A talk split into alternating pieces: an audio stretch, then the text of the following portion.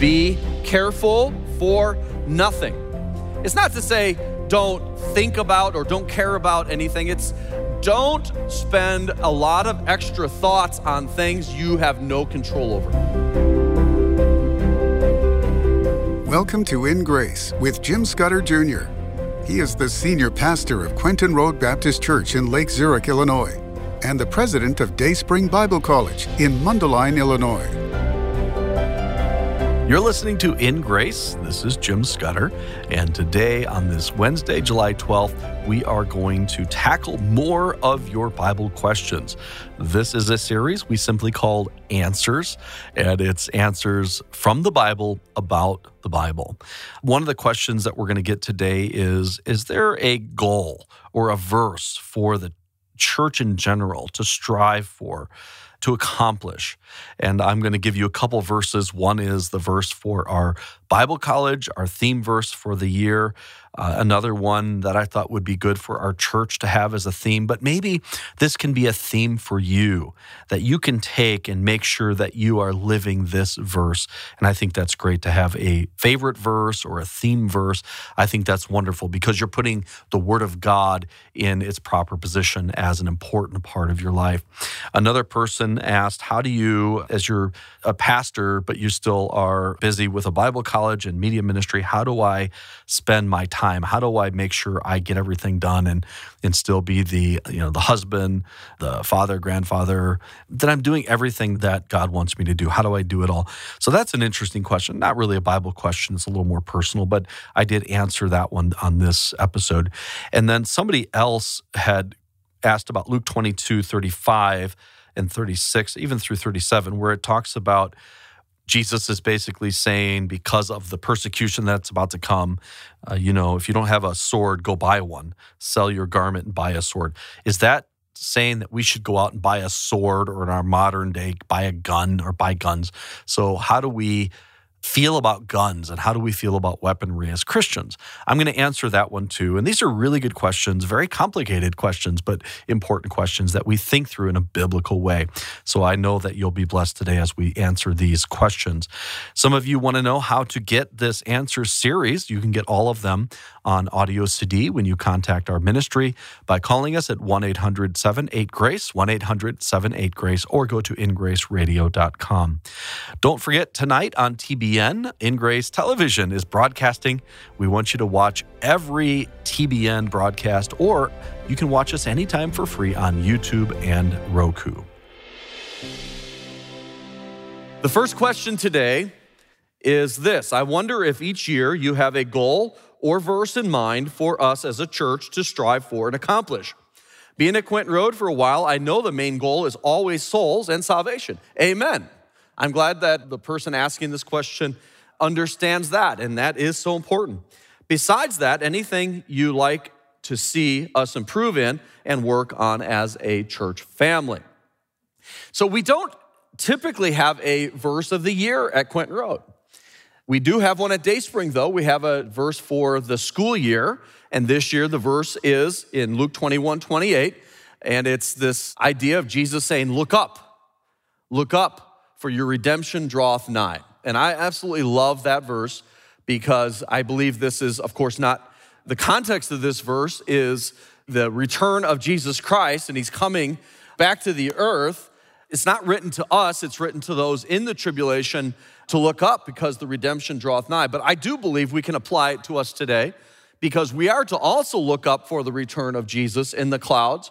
We are to look up when we are facing struggles and trials because the Bible says, Look unto Jesus, the author and finisher of our faith.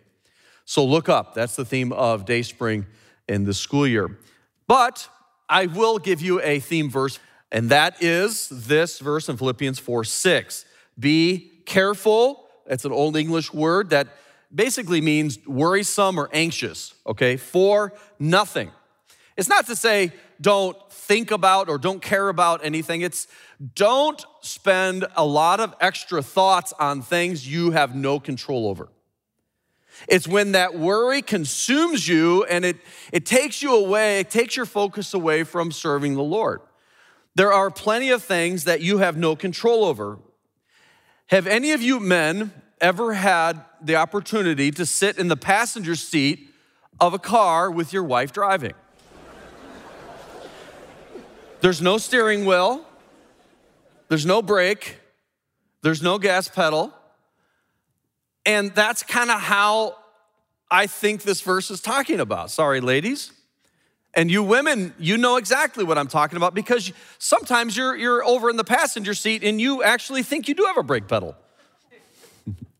Any of you have the same situation that my wife and I have? And I just feel so almost helpless sitting over there on the right side. And I've learned to keep my mouth zipped and just enjoy the fact that I'm being chauffeured around by my lovely, beautiful, intelligent wife, who has an excellent record, by the way. You know, it's funny, it's not like she's a bad driver, it's just, you know, I need control, right? So it's this idea of I cannot control this situation.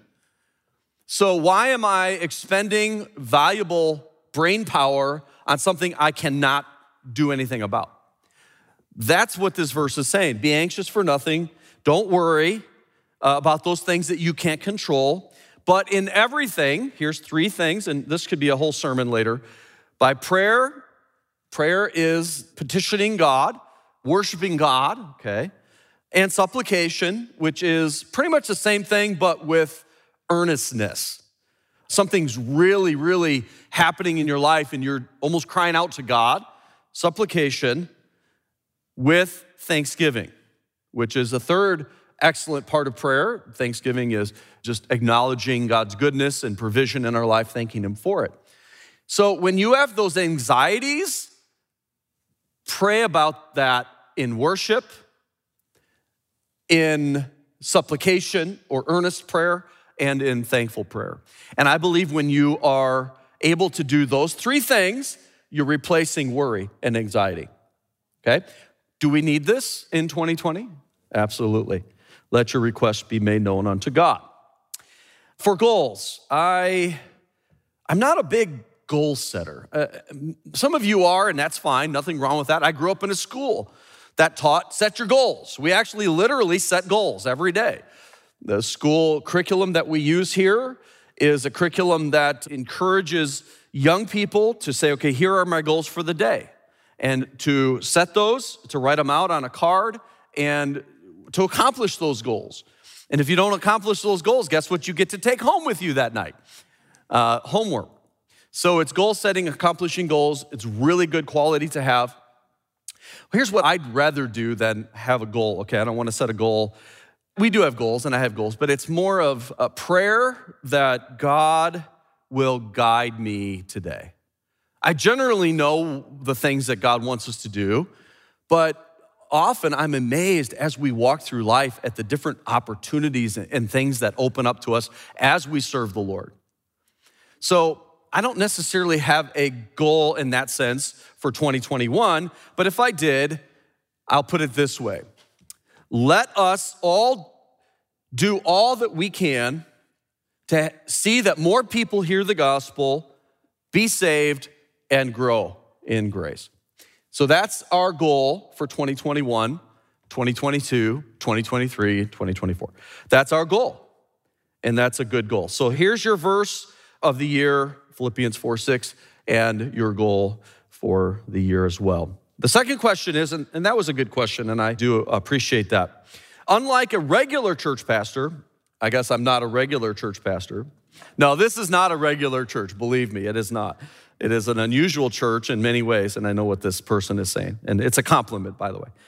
You have also big responsibilities of a Bible college and media ministry.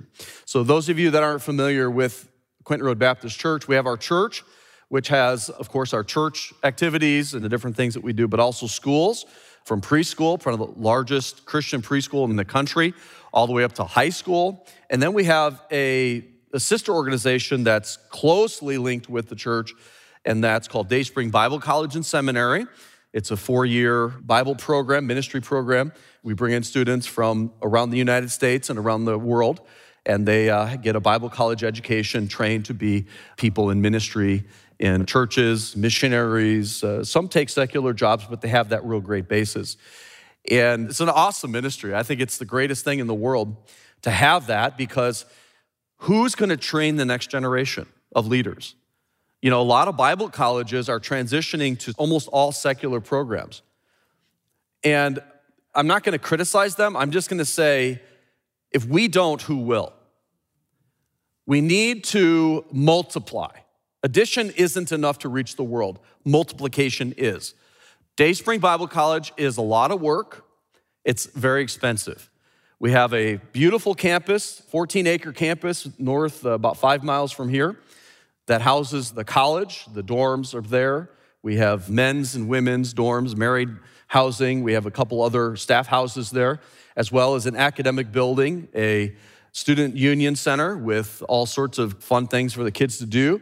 It's a really beautiful place surrounded by forest reserves and trails. The kids can go out there and just, it's beautiful, it's incredible. And God has really blessed us. But it's a challenge to operate that as well as the other ministry that this person was referring to was our media ministry in grace, which is a ministry my dad started. But one day he said, I think we should go on television. And if you know anything about media ministry, you never start on television. You always start on radio. Radio's a lot cheaper, a lot easier. Television is really expensive, really hard, but he had his burden. He had a call of God in his life. And so for years and years and years, he was on television, one of the only fundamental Baptist preachers on nationwide television. And so we inherited that ministry and we want to continue that ministry. We've changed it a little bit. Our television program is less from the pulpit and more of Christian adventures, but the gospel's in every one of them. The gospel is the answer for this world. And so it's a real passion of mine to operate that ministry. So this question is how do you discern where to spend your time, your valuable time and energy among these important ministries? And that is a challenge. Let me tell you the only way it works, the amazing staff that this ministry has. I mean, unbelievable staff. From Pastor Paul and Molly. Pastor Paul is our executive pastor. Molly runs our preschool, uh, our largest ministry of the church. Pastor Paul runs the day to day operations of the church and, and, oversees the school and does so many things. Staff like them, and Pastor Mark and Courtney, and Pastor Fontana and Nancy, and I can go through the list. Uh, you have Pastor Rendy, Kim, Pastor John, and Chris. We have Jim and Deidre, and Dr. Stringer and Cindy, and just go on through the list of people that God has brought here so that they can take the burden of the day to day operations. I spend a lot of time in study, I spend time in prayer, I spend time preparing for sermons. Uh, I do oversee the general direction of all the ministries and oversee the finances of all the ministries, handle the big problems of all the ministries, but I do devote a considerable amount of time to producing and working on In Grace. And so I thank God for that because it gives us it's a local church, but it gives us truly a national ministry that God has allowed us to do. But that's a good question, and I appreciate all your prayers as we do a lot of different things around here. But it takes the staff.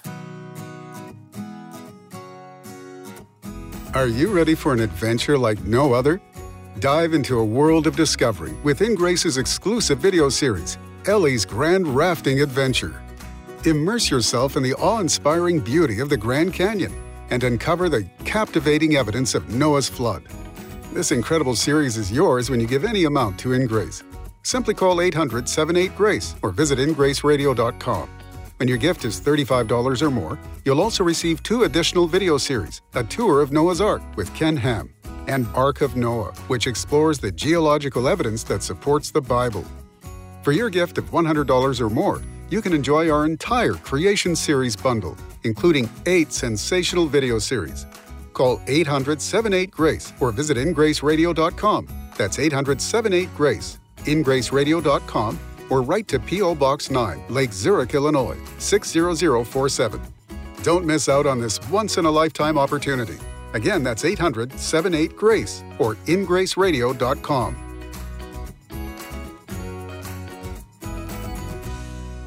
All right, this is a good one. The next question is this Does Luke 22, 35 through 36 suggest that we go out and buy guns? What would Jesus say about gun control?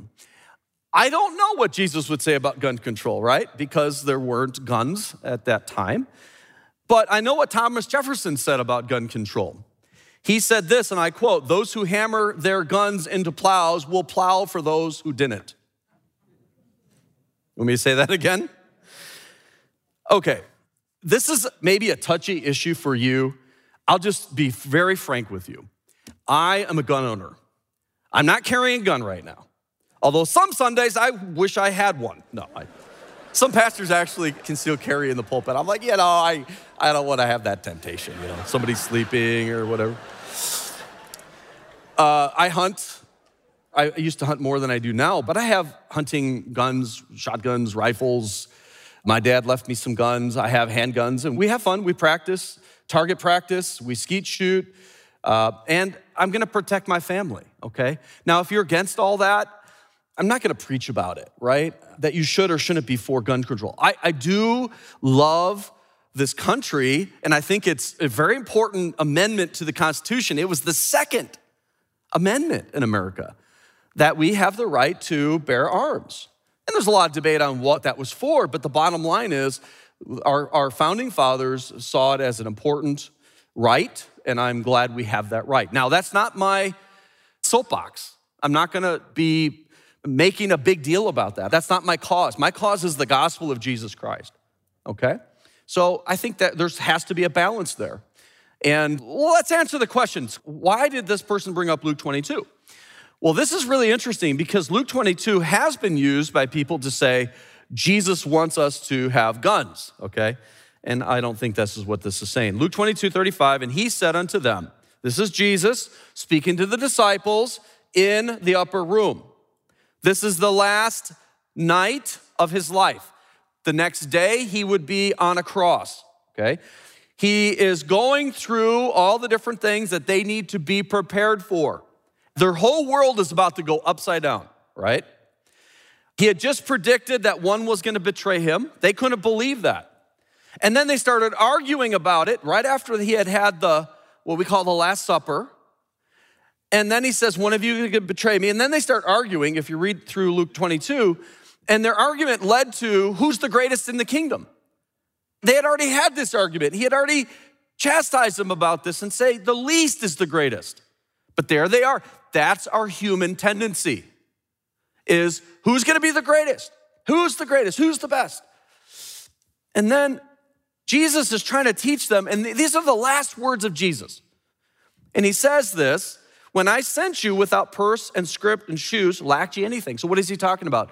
Several years earlier, earlier in the Gospels, you read that Jesus sent his 12 disciples out into different villages to minister, to preach. And he told them, don't, don't be taking a bunch of stuff. Where you go, your ministry, those you minister to, will provide what you need. So he's bringing that up when I sent you out with all that stuff, and did you ever lack anything?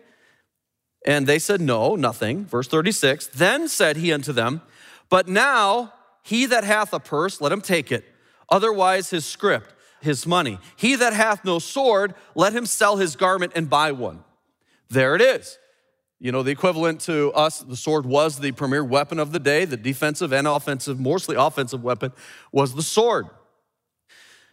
For I say unto you that this that is written must yet be accomplished in me. Anytime he says it is written, that's referring to the Hebrew scriptures. This has to be accomplished what? He was reckoned among the transgressors. It was predicted that the Messiah would be counted as a transgressor, as a criminal. And that's in Isaiah 53, verse 12. Uh, that's in your, your verses. That's where he's quoting from. So everything's about to change. He is soon going to be considered a criminal. He's going to be arrested. He's going to be tried and he's going to be uh, sentenced to death. And guess what? All of his disciples will also be considered criminals and uh, uh, transgressors. They're not, but they're going to be considered. So that's what he's trying to say here is before you didn't need anything, but now you do. Why? Because you are now going to be considered criminals. Does that mean he wants you to go sell your garment and buy a sword or buy a gun and buy guns and prep and, you know, dig a hole in the ground and put a bunch of food in there and stuff? You know what? I'm not going to do all that, but if you are, let me know and give me your home address, okay? Because I'll need somewhere to go when all this happens. I just don't think that's our cause, okay, to do all that. I'm not saying you shouldn't have some things, you know, prepared and all that, and nothing wrong with that, but I think we can easily go overboard on all this stuff, and then it's taking us away from our, our main cause. For the things concerning me have an end. This is Jesus predicting what is about to happen, end of verse 37. 38, and they said, Lord, behold, here are two swords. they looked around. I'm sure Peter had one of them because he was that guy. He was going to protect the Lord and he's always going to be on the lookout for bad things. And they had two swords and he said, It is enough. I think he's trying to say there, that's not my point. Why do I think that? Well, look over in Luke 22, it's some verses later. So they go and they walk to the Garden of Gethsemane. He prays, sweat drops of blood. Then they come and arrest him at night. And in verse 49, when they which were about him saw what would follow, they said unto him, Lord, shall we smite with the sword? So now they, okay, Jesus is saying we didn't need a sword before. Now we do. Okay, they're coming to arrest. Is this it? They're ready to pull out their swords, right? So they obviously misunderstood what he was saying. And one of them, verse 50, smote the servant of the high priest and cut off his right ear.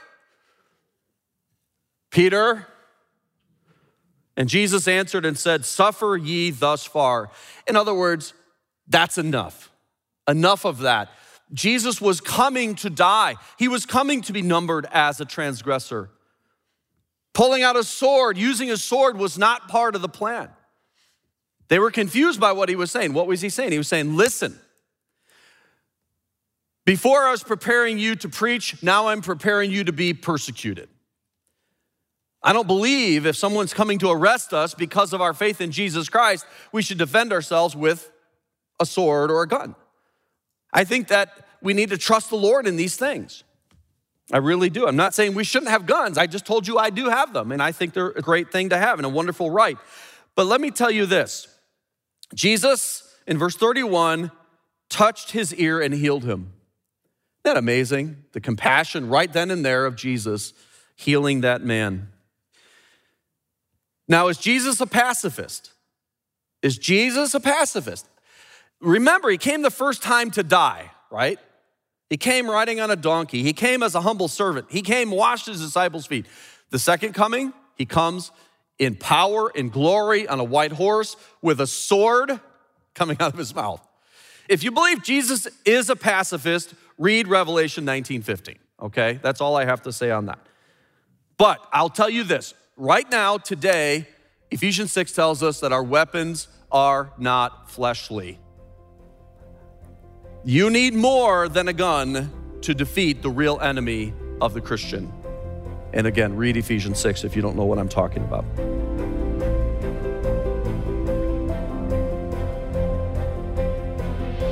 Well, I've given you a little homework on how to uh, research this for yourself. But again, I believe that uh, guns can be good if used properly, but anything is true in that. So we use them for sport or for hunting or whatever. Protection. I protect my family with a handgun and a, a shotgun and a rifle, and I've, I've got all that. But you know, obviously, we live in a sin cursed world and we, we're pained every time we see a gun used to hurt someone. But listen, the question isn't guns. The question is salvation. Have we received by faith Jesus or have we been sharing that message? That's the hope for the world.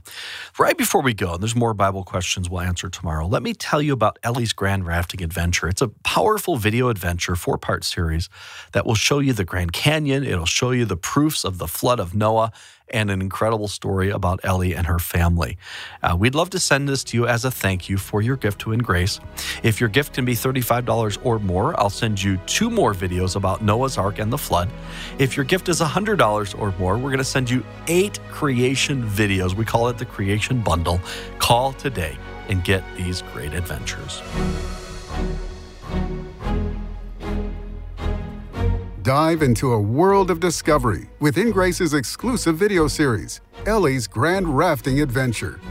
This incredible series is yours when you give any amount to InGrace. When your gift is $35 or more, you'll also receive two more video series about Noah's flood. or get the entire 8 series creation bundle for $100. Call 800 78 Grace. Visit ingraceradio.com or write to P.O. Box 9, Lake Zurich, Illinois 60047.